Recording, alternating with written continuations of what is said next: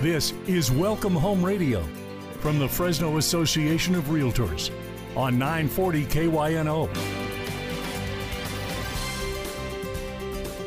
Well, good morning and welcome to Welcome Home Radio. This is Don Scordino, your host on our Valley's most informative real estate talk show. This hour is being brought to you by the Fresno Association of Realtors, and the goal that we have is to provide our listeners the real facts and the real stats about our local market. Uh, we want to give you this information so you can make some wise real estate decisions. And we're now entering our third decade. Uh, we're in our third decade of broadcasting this show. Well, it's truly only 15 years. Still a long time. But I say three decades because we started in 09 so that would be one decade. Then the 10s were another, and now the 20s. And I bring that up because that shows you how you've. We all have to think for ourselves when we when we hear stats, because um, they can be spun. And to help me with the show today, we have the 2023 president of the Fresno Association of Realtors, Brian Domingos. Good morning. Good morning, Don. Good to be back with you again. All right. Yeah, and um, not only are you the president of FAR this year, but you're also the broker and owner of Premier Valley Realty and Cypress Property Management. I sure am. So you probably have experienced a thing or two out there. yeah, it's been an interesting ride the last how, few years. How long have you been in it? I got licensed initially in 2003. Uh, so quite a while, and then I, I, sold real estate for a while, and then went into entitlements for commercial developers, and came back and started my own brokerage, and then did the added the property management arm in 2017. Tell us about that entitlement thing. We used to uh, be hired by landowners who had big pieces of land that wanted to turn it from dirt or agriculture basically into large scale commercials. So it could be a retail center, it could be a master plan community, and the process of going through um, the approval through the local jurisdiction, you know, Fresno County or City of Fresno or Madera County, whoever whoever had the authority at the time, um, could require changes to the general plan or the reason or the zoning. And you know, the general plan is kind of the the roadmap for development in a city. And uh, if the color on the map doesn't match the use that you want, then you have to go through a process of uh, entitling it. And that um, was where we came in, and we would sit down with the owner, understand what they were trying to accomplish, and uh, meet with their team, and then shepherd that through the the process. So that would be discretionary hearings, uh, planning commission, board of supervisors, city council meetings, and then another portion of that was the public relations side of uh, meeting with the neighborhood, because as you as you know, sometimes neighbors aren't in agreement with what landowners want to do on their properties. So we managed the all the pre-construction uh, process to get them ready to start building. Wow.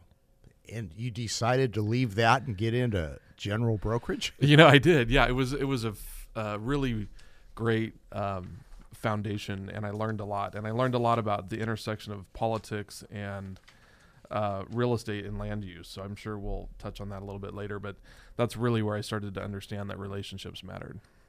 All right, I like what you said there. The intersection of politics and real estate. Yeah. Ah, yeah. yeah. We we do see that daily. Absolutely.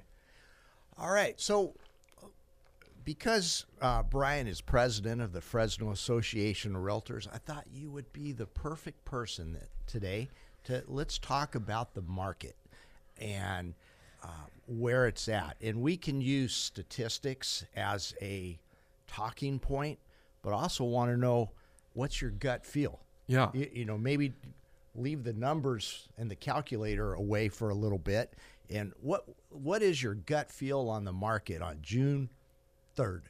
June third. Well, you know, it's interesting. I had the um, the privilege to represent the association at the economic uh, forecast. The Fresno EDC puts on every year a a real estate forecast for different segments. Come in, brokers talk about you know industrial, office, retail, and um, residential, and and preparing for that, I really started to get into some of the trends and, and what we've seen. And, and when the rates went up last year, uh, doubled, you know, as we know, we, uh, and the, somebody kind of put a um, stick in the spokes and really stopped all the activity that we were having for a while until we could digest that the rates were going to stay where they were and kind of let them settle. It, it definitely had an impact. And you saw the, the real estate market um, basically come to a halt. Buyers no longer could afford the homes that they were looking at, and and so we've kind of transitioned through that at the end of the year. And as we started the first quarter of this year, I think what we saw is that we had really in the rearview mirror to hit the bottom. I think the uh, back then the median sales price in Fresno County was 380, and now we're well over 400 again, and um, things are starting to move. We're starting to see, you know, in June, multiple offers, kind of like we did at one point where that had uh, slowed down for a while. So it's it's an interesting market of, um, you know, you think you've got it all figured out, and then uh, there'll be a small change in the interest rates, and it'll have a drastic impact on the market the next month. You know, I discovered something this week. Um, I, I, did a little, I brought, took out the calculator and an amortization schedule, and I figured this out even though rates doubled, payments only went up a quarter. Interesting. But, yeah. You have to triple the rate before you double it. That's good. To, that's good to know because you know con- a lot of the stuff that we're talking about with numbers and stats and trends, without the context of kind of a larger history of looking at what we normally would see as, as normal, you you get caught up in what may seem like a big deal, but at the end of the day, maybe it, maybe it's not as severe as we thought. And your example was a perfect demonstration of that. Yeah, in fact, um, these are the numbers that I remember because um, they're very simple numbers. At six percent on a hundred thousand dollars, the principal and interest is six hundred dollars. At three percent, it was four hundred and twenty-two dollars. So you could see it doesn't double, right, or, or go in half. Yeah. I was going around the office telling people about that, and one person looked at me and said, "Man." you're the next Yogi Berra. that sounds like a yogi yogiism. You got to triple it before you can double it. That's right. That's right. I like that. Yeah, it could be a bumper sticker. yeah. All right. Um, I think the biggest change that we're seeing in the market is that there's not a lot of listings out there. There, um, yes, the interest rates went up, so there's fewer buyers, but there's still plenty of buyers. W- would you agree with that? Oh yeah. I mean, I still think it's a seller's market. I think a lot of people were sitting on the sidelines hoping that they were going to get to take advantage of a huge decline in value, and it never really came. I mean, you had a small uh, dip and then a, a quick rebound, and so I think there were a lot of people that were, frankly, just kind of disappointed that the deals weren't coming up like they had thought, and um, it's definitely still a seller's market. It's it's in fact, our inventory is so low. I, you know, if we could do anything today, it would be to hopefully help encourage people that are thinking about selling to put their home on the market because we're desperately in need of the inventory. All right, I'm going to get right to the hard question. All right. And if you walk up and get up and walk out, I, I would understand because this is not an easy one. But yeah. why are there so few sellers right now? Well, you know, the number of people locked in at an interest rate of less than 4% is in the high 80s, I think, last I saw. So, when you're um, contemplating a move and you go meet with a, a lender that you trust and they're going to start giving you a budget and you, you get your new payment for what your potential uh, new purchase is going to be and you compare that to the payment that you have in the in the home that you're in, um, a lot of people are having to s- decide is that is it worth it to, to get rid of that rate and get into uh, one that's a little bit higher. And some people have decided that that they're not ready to make that change. You know, that so the I think the lock-in effect is what um, I read. A, they're calling it now. Is the, there's a lot of homeowners that are locked in just due to the fact that they have a, a historically low rate. Um, so that's definitely one one factor for sure. Yeah, kind of hard to live in the rate though. Yeah, it is. Yeah. So eventually, if the family grows or the, the size the size of the family changes, and you got to make a move, you, you got to do it despite the rate. You do, and I think that that's a good point. Is you know I tell people all the time if if you want to move and you can afford a payment in what in a home that suits your needs, do it. Right? Mm-hmm. I mean the the rate situation is temporary. We'll have an opportunity to to re, uh, refinance that at some point, and you're you're you're right to live. I in fact I was talking to a guy the other day, and he said, "Yeah, my wife and I are going through a divorce, and our rate is so good that we've decided that we're although we're our marriage is over, we're not going to sell our home." And I thought, you know, how interesting to have an interest rate impact your decision making to the point that you're willing to live with your ex-wife uh, in, in, your home just for the the economics of it. So you know, it's funny how how people think sometimes. Yeah, that is interesting. Yeah, but uh, maybe when people realize that even though the rates doubled, the payment only went up a quarter. Um, they might make that move. A- a- And with that rate being higher now, I, I could see not making a little move. In other words, going from a 1,500 square foot home to a 1,700 square foot home.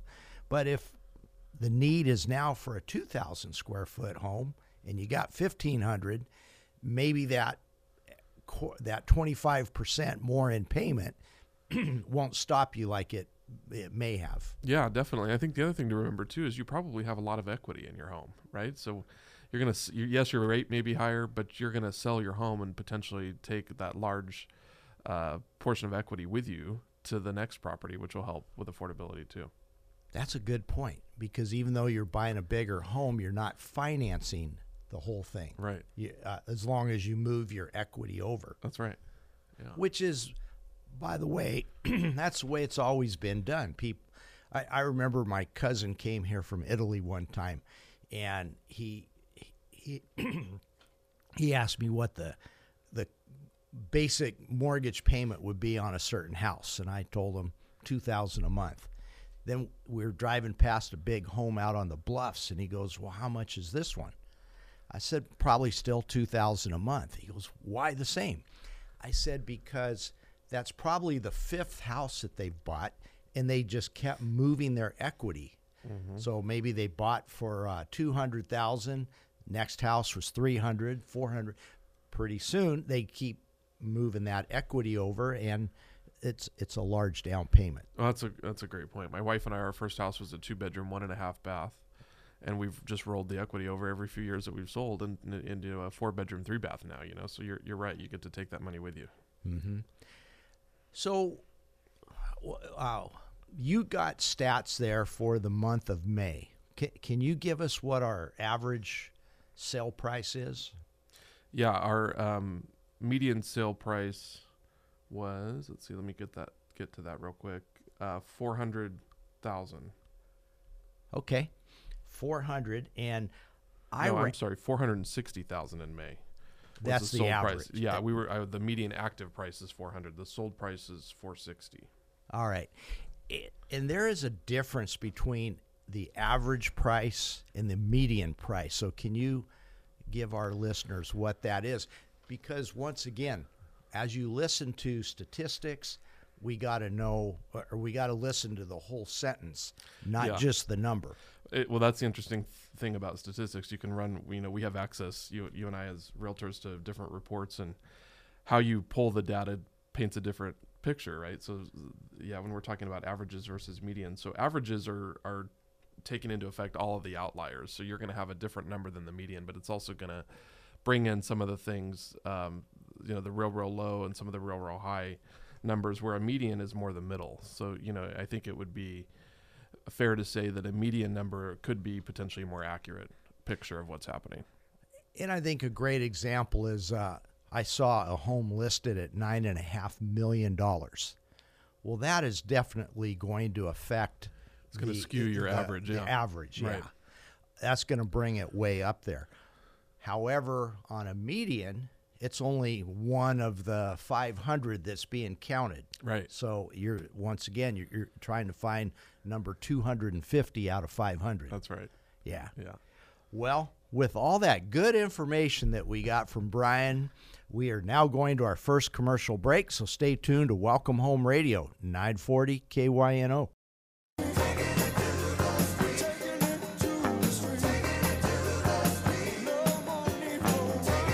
Welcome back to Welcome Home Radio. This is Don Scordino, your host, and here in the studio helping us out today is Brian Domingos.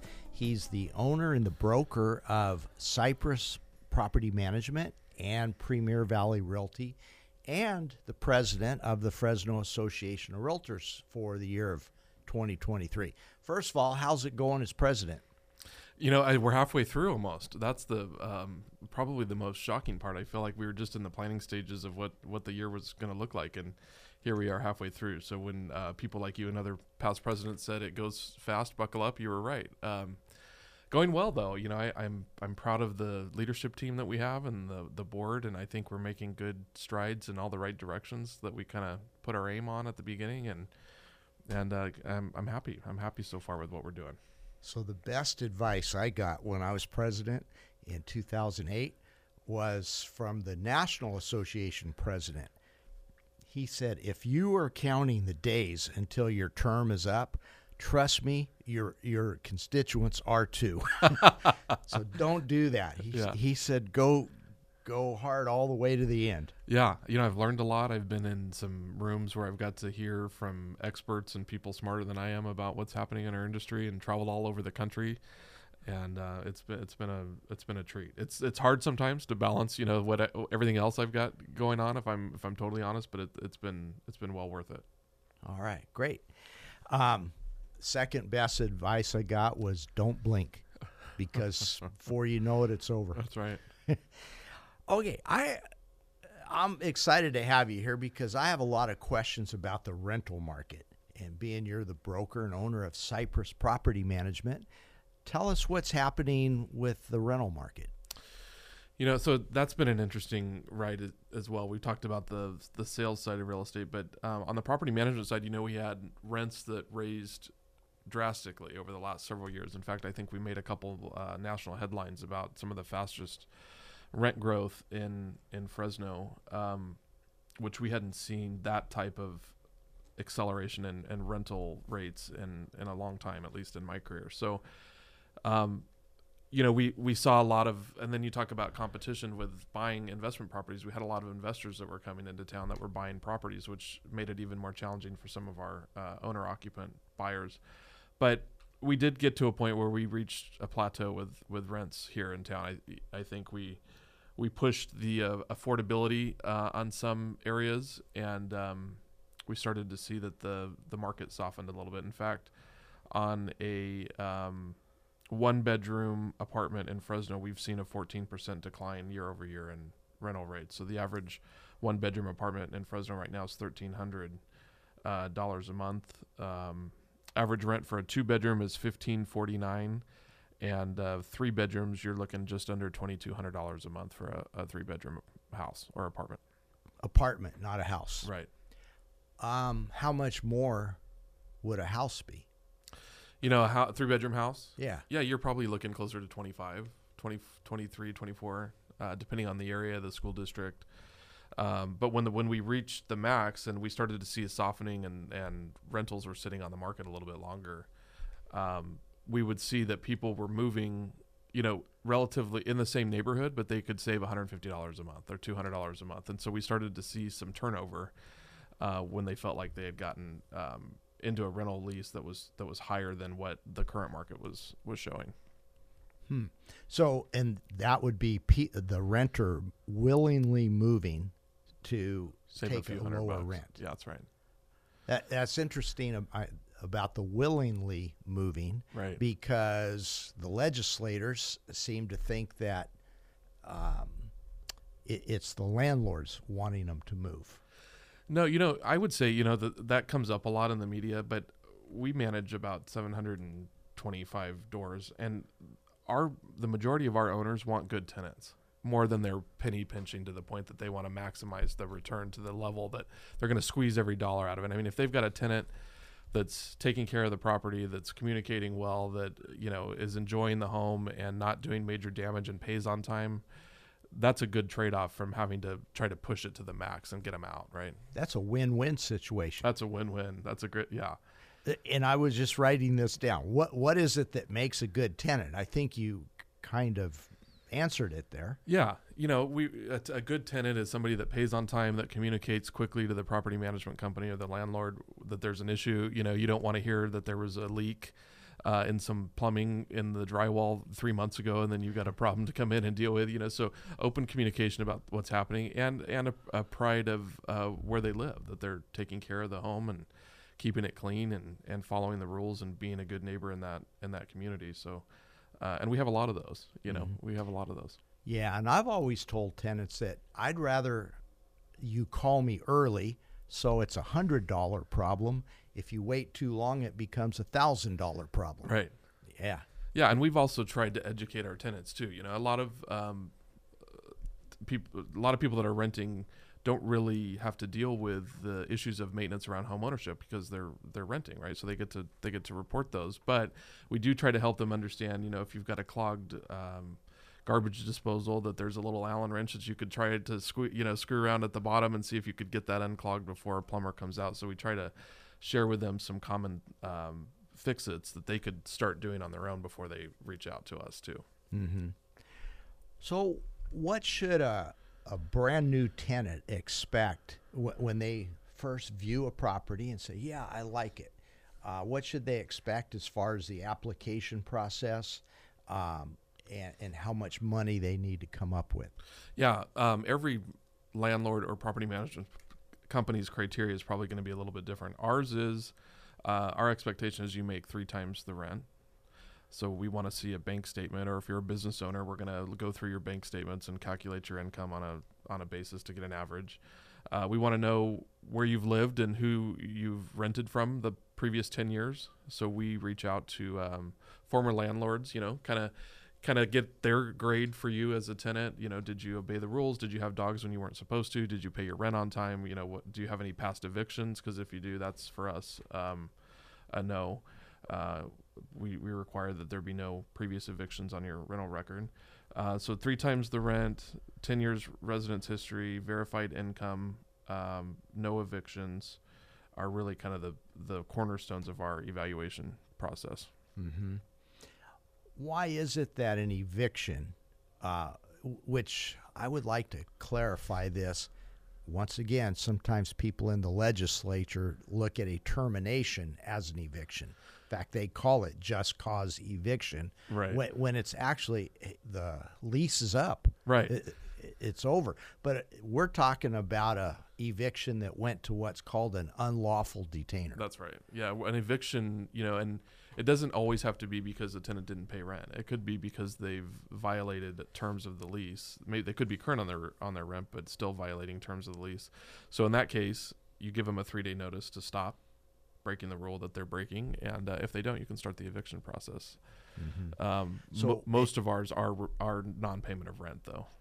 Okay, I was just going to ask that, but there are some that are for breaking a, a, a rule uh-huh. or rules not the best word, an agreement. Yeah. For example, uh, parking on the lawn, parking loud on, parties. Yeah, that's right. Parking on the lawn, disorderly conduct, uh, having people in your, you know, people living with you that aren't on the lease or haven't been vetted. Uh, subleasing, you know, we've seen that where we've had um, people come in present that they're going to rent the property and then they Airbnb it without permission. That's that's a violation of our particular lease. Uh, and even though we're getting the rent on time, there's they're not abiding by the terms of, of what they agreed to. So that would be something that we would say, hey, you've got three days to rectify that, or we're going to start an eviction. Mm-hmm. Interesting. Yeah. Um, okay, pets. Uh, um, that brings up an interesting thing. Does the owner of a property have a right to say no pets?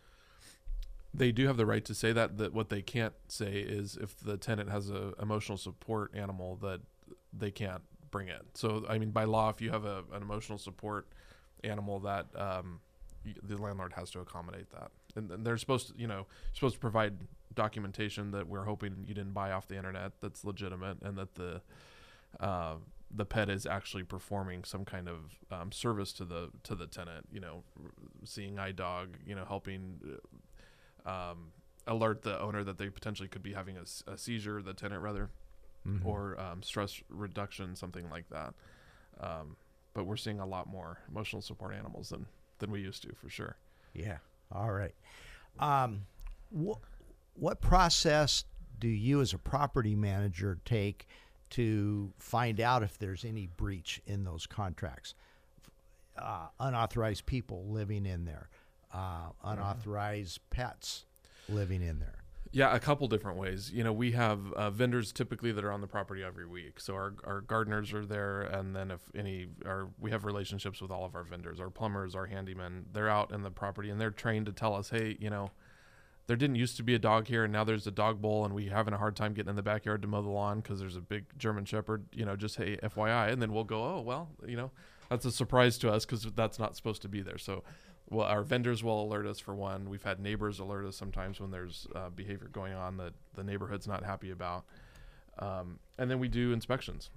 We do um, i exterior inspections, drive-bys, and then we also do annual interior inspections. You do an annual. We do. What is the cooperation rate on that from tenants? You know, we try to uh, when we're reaching out to them to schedule it, we try to uh, present it in a light, which is true that we're there to make sure that the property is is maintained in a standard that they would expect, and that, that we're doing our part and that they're doing theirs. So we kind of frame it as a two way street. You know, we've got obligations to make sure your property is uh, free of any health and safety concerns, and you've got an obligation to take care of it per per your lease. And we just want to go out and make sure that, that that's happening. So most, unless they have something to hide, are pretty pretty cooperative. All right. Great. With that, we are going to our next commercial break, so stay tuned Welcome Home Radio, 940 KYNO. I thank my lucky stars to be living here today. Cause the flag still stands for freedom, and they can't take that away.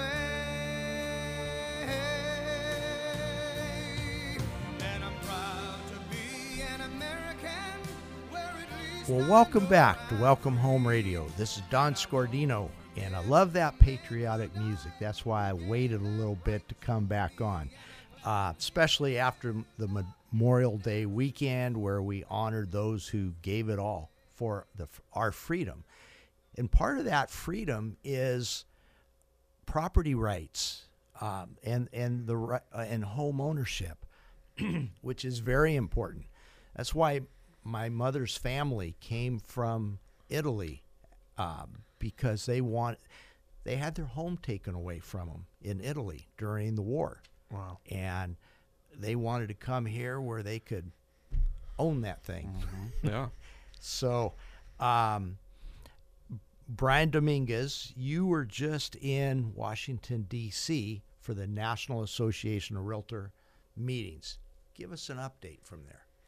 Yeah, you know, I think there are about eight thousand realtors from all over the country that got to, um, you know, go back to our capital, and it's always a it's always a fun trip and a great reminder. I'd been to DC a few times of just how lucky we are to live in in this country. You know, the history and and the way that the country's been built over the years. It it was a nice reminder. Sometimes when we get in a, an environment that's so politically divisive, if we could just kind of figure out how to get along a little bit better. You know, we we have so much to be proud of in in this country, and obviously, as you mentioned home ownership and the security that comes with that is is one of them. So we we're back there um, talking to our legislators, our our Congress representatives about um, issues that are important for homeowners, and and one of those is is some of the listeners may know uh, there's a um, uh, exemption if you're selling your primary home as a single person for two hundred and fifty thousand.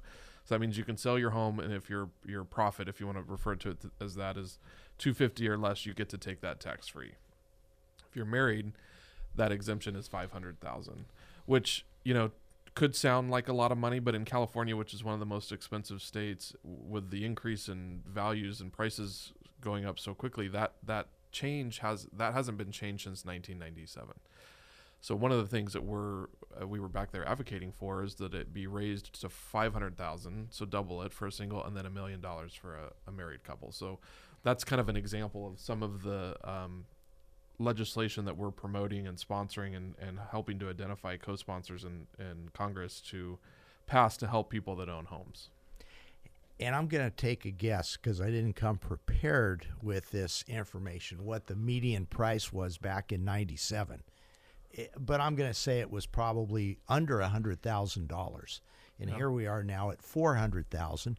So it's quadrupled Right. the the the price of homes, and not all of that is profit because some of it's inflation. Right. So yeah, I could see where that 250 needs to be changed.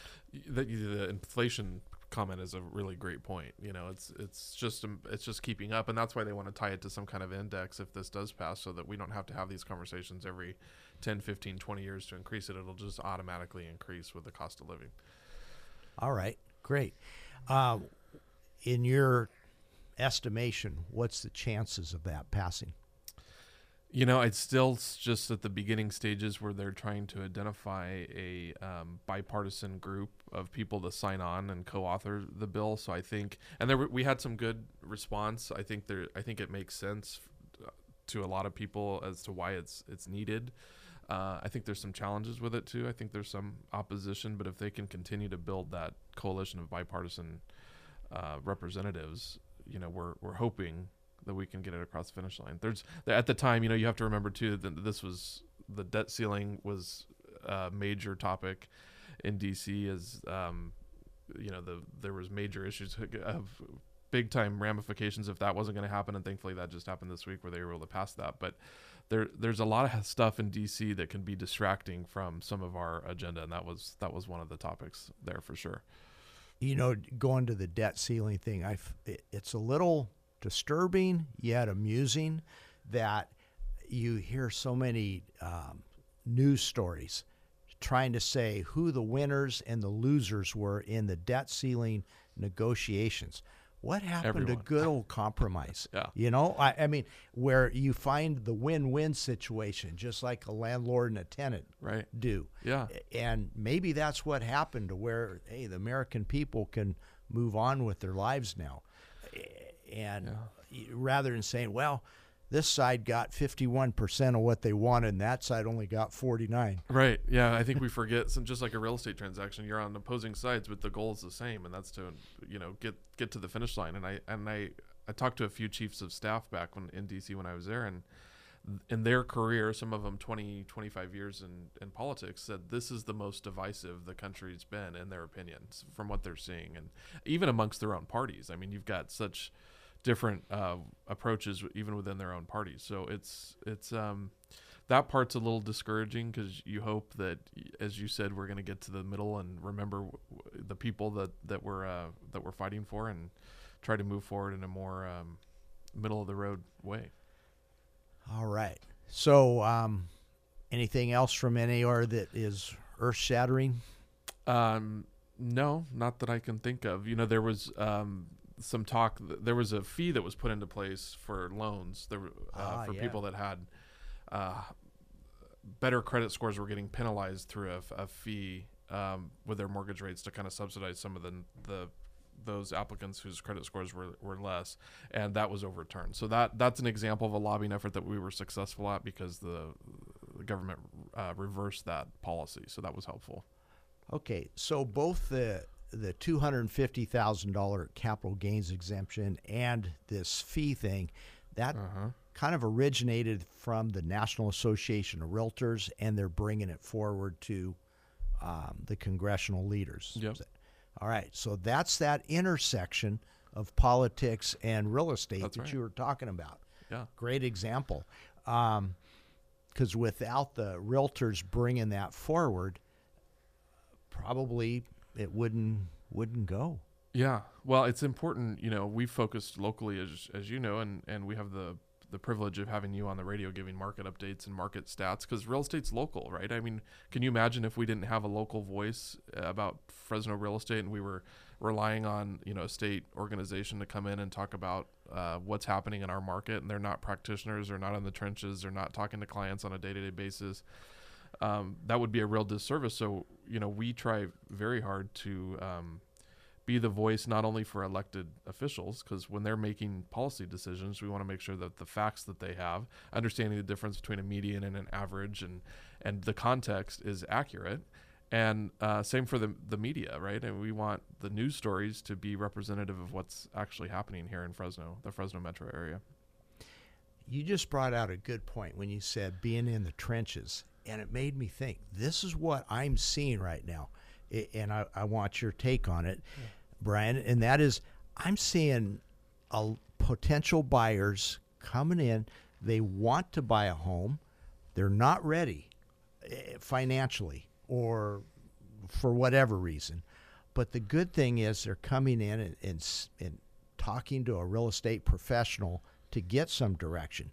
They might be six months or a couple of years away, but that's good. That shows they're dreaming uh, of owning a home right um, and getting the direction to to be, get there. Yeah, you know that's it's a journey, right? And you talked about NAR. We were in um, Sacramento the week before with the California Association of Realtors delegation, and um, one of the things that we were advocating there for there was uh, the the governor had allocated 500 million dollars for down payment assistance in this year's um, budget. We only got uh, 300 of that, and we burned through that in 11 days. So the the state was saying we'll we'll partner with buyers up to 20% of the purchase price as a down payment loan, and then we'll um, recoup that when they sell the property or refinance it in addition to a 20% of the equity. So the state was partnering. They, it was an investment. It was supposed to be a self-funded program to help people get on the ladder of home ownership because um, what we know, NAR, our National Association of Realtors, put out a study, and homeowners, their wealth is 40 times higher than that of a tenant. So when you're looking at net worth, you're looking at a legacy to leave your children of you know uh, some inheritance. You're looking at a, a, a home that you could potentially refinance to put some of your kids through school. I mean, all of those things. It's for us the the realtor trade associations. It's so much more important to help somebody get on the ladder of home ownership than subsidize their rent. And I'm going to make a comment there that that 40% is not all tied to just owning a home, but it's knowing how to manage money because to buy a home, you have to be able to save up money, you manage your money, uh, and, and, those financial skills that will play off into other parts too, uh, other than just the home. Um, those that cannot get into a home, in many cases, not all cases, but many cases, haven't uh, learned money management skills. Right. So so that's an important. They don't one. teach that in school. They still don't. I, you know, they haven't in a long time, and they still don't teach it. I guess. Yeah, and I heard a good one not too long ago that the best tool to live on 110% of your income is a credit card. The best tool to live on 90% of your income is a savings account. And that will yeah. quadruple right. and, and then some. Yeah. So all right. So, anything else that came from the state meetings? Uh, we asked for another 800 million, so stay tuned um, for that down payment uh, assistance program. We'll see if that that gets funded. Um, and that and was called the Dream for All program. Dream for All, yeah, uh, th- throughout the state. And like I said, you know, they they went through 300 of it, 300 million of it in 11 days, and then the governor pulled back the t- extra 200 that had been allocated. So we asked that that be fully funded and another 800 million on top of that. So hopefully that comes to fruition. Then we all we were up there, um, you know, monitoring rent control, strict, very strict versions of rent control beyond AB 1482. You alluded to that earlier, the just cause uh, eviction bill. Um, really hoping that the the government will be regulate landlords or uh, property providers now, housing providers now. I think we're we're calling them uh, less so that the the market can continue to perform without too much intervention from the government. Mm-hmm. All right. Thank you, Brian. And with that, we're going to go to our next commercial break. So stay tuned to Welcome Home Radio, 940 KYNO.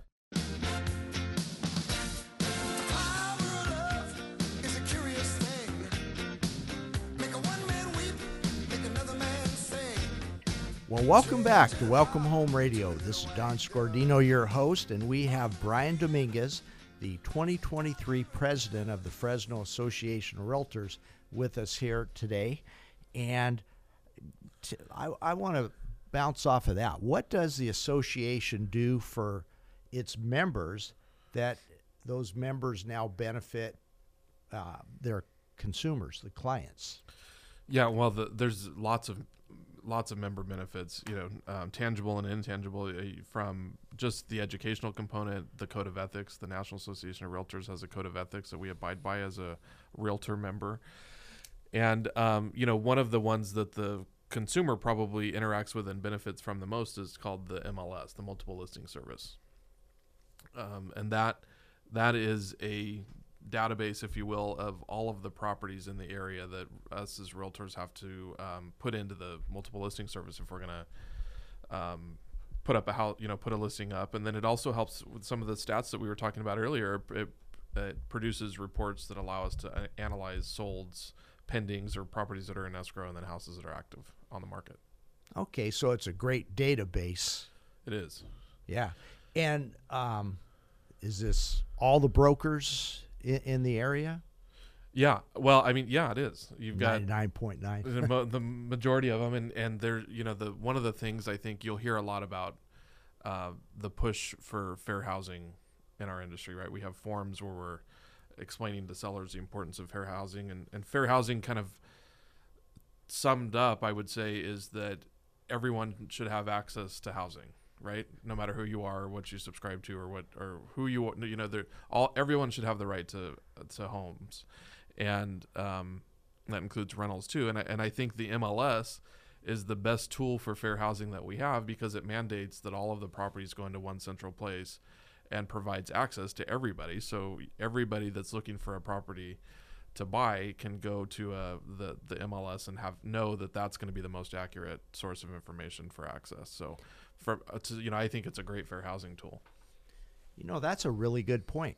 I'm glad you brought that up, um, because really, when a home is put into the multiple listing service, you're opening it up to over four thousand members in the local multiple listing service saying, here's our invitation for you to bring a buyer, and uh, here's our welcome mat.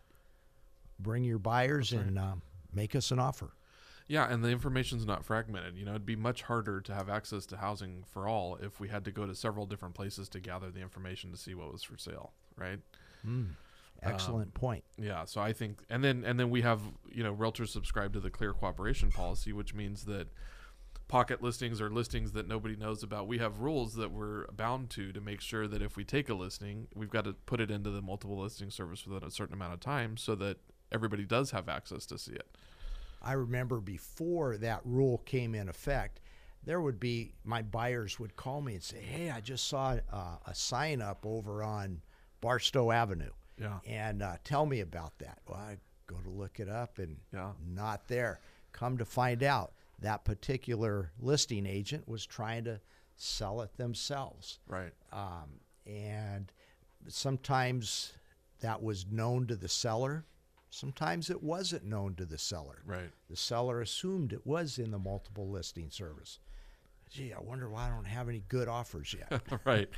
Right. Well, and I think, you know, in general, there's obviously, situ- you know, some situations that may be different, but in general, the fastest way to sell your house for the most amount of money is to expose it to the most amount of people, right? Mm-hmm. And the MLS is is the best tool that we have to to do that. That's right, and it, it's a tried and true uh, tool, been around over a hundred years, and it it puts two competitors like Brian Domingos and Don Scordino together. And it's like we have an opportunity to sell one another's listings. Mm-hmm. Um, and create that win-win situation for a buyer and a seller. Absolutely, yeah. It um, and the, you know the other thing I think that the consumers sometimes don't realize is the some of the sites that they're interacting on that are out there. You know the the Realtor.coms and, and Zillows of the world, truly wherever they're getting information about listings.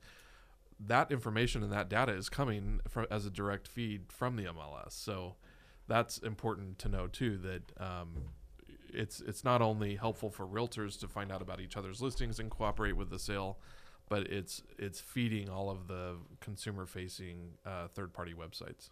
Yeah.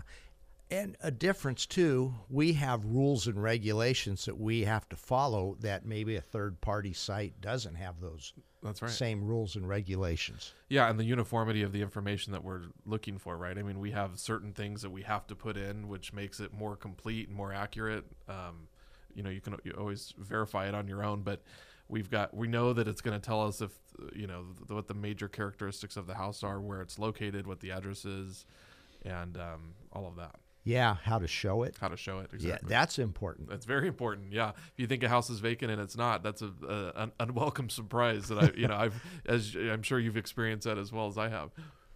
Once. Never made that mistake again. Honestly, god i I walked into a house that I thought was vacant, opened the lockbox up, and there was somebody in there scared everybody my buyers the occupants. Well it turned out i was on the wrong street i was on dovewood not Renwood. On another house that was for sale. Yeah. With that lockbox. Oh, interesting. with the same uh, real, real estate company Oh, yeah. so i but i that was 30 years ago i have never made that mistake since Yeah. Check I those mean- addresses. oh i double check triple check knock first Yeah, that's right. Yeah. All right. Well, and speaking of knocking first, there's also a great system for accessing these properties. Can you tell us how that works? Yeah, So, that's- so that a seller can feel secure. Well, that that is important. We have um, a lockbox. You know, that that's not just a lockbox that holds a key, but it's actually a secure uh, lockbox that has an electronic record of who's accessed it. So we can set up different protocols depending on um, how we want to show it. Where you have to put a code in first. You know, only realtors can open them. Uh, we can time them. We can make them available for certain durations of, of the day. And um, like I said, it, the electronic log of who's opened that box is really important, not only for your realtor to follow up with those people to get feedback on your house, but also if there's ever any questions about, well, who was in my home, we, we're able to provide that information. So I, that's a very um, important security feature for sellers. And also, if you're a seller, you've exposed it to the greatest amount of traffic that you can, and 30 days has gone by or some amount of time, and the home's not sold yet. I think you can rest assured that the the problem lies with yourself, not with the marketing. Yeah, right. I mean, the price typically is, is something that you want to take a look at because if the exposure's there and and um, the marketing was done well and we're, and we're not seeing any activity, then it's time to talk about the price. All right, thank you. We just got a couple of minutes left in the show, Brian. Goes fast, doesn't it? It does. All right.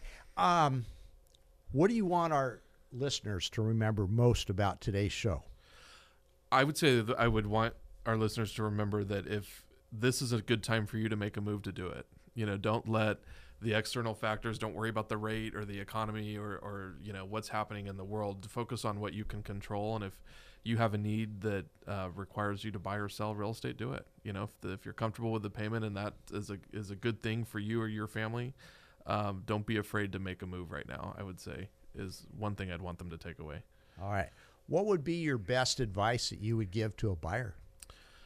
You know, a first time buyer, I would say um, it's not a list of your dream home. It's um, things that will, uh, your, you know, let your criteria be general and wide enough to just buy a home. Get on the, you know, we will have the opportunities we talked about earlier to sell and move up and and start to hone in on what what's considered your dream home or your forever home. But just just get on the ladder of home ownership. We talked about the difference between wealth of a homeowner and a renter, and um, you know, for a, a move up buyer who's already got a property, I would I would say um, again get pre qualified, run the numbers, take the equity that you've had the opportunity to to gain over the last several years at a really rapid rate.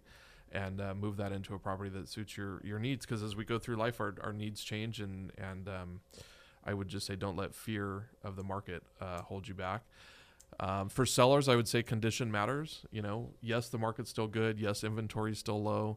Uh, there's more buyers than sellers, but but people do, I would say, um, continue to have an increased uh, appreciation for homes that are well kept. Do the put in the time to make the curb appeal look good. You know, keep it clean, declutter it, um, take care of those maintenance items that are deferred, and um, and you'll get a better response. All right. I want to thank you for uh, coming down here today, helping us out, sharing your, your bits of knowledge. No, lo- loads of knowledge. and I want to thank all our listeners for tuning in every Saturday to Welcome Home Radio. The Fresno Association of Realtors thanks you.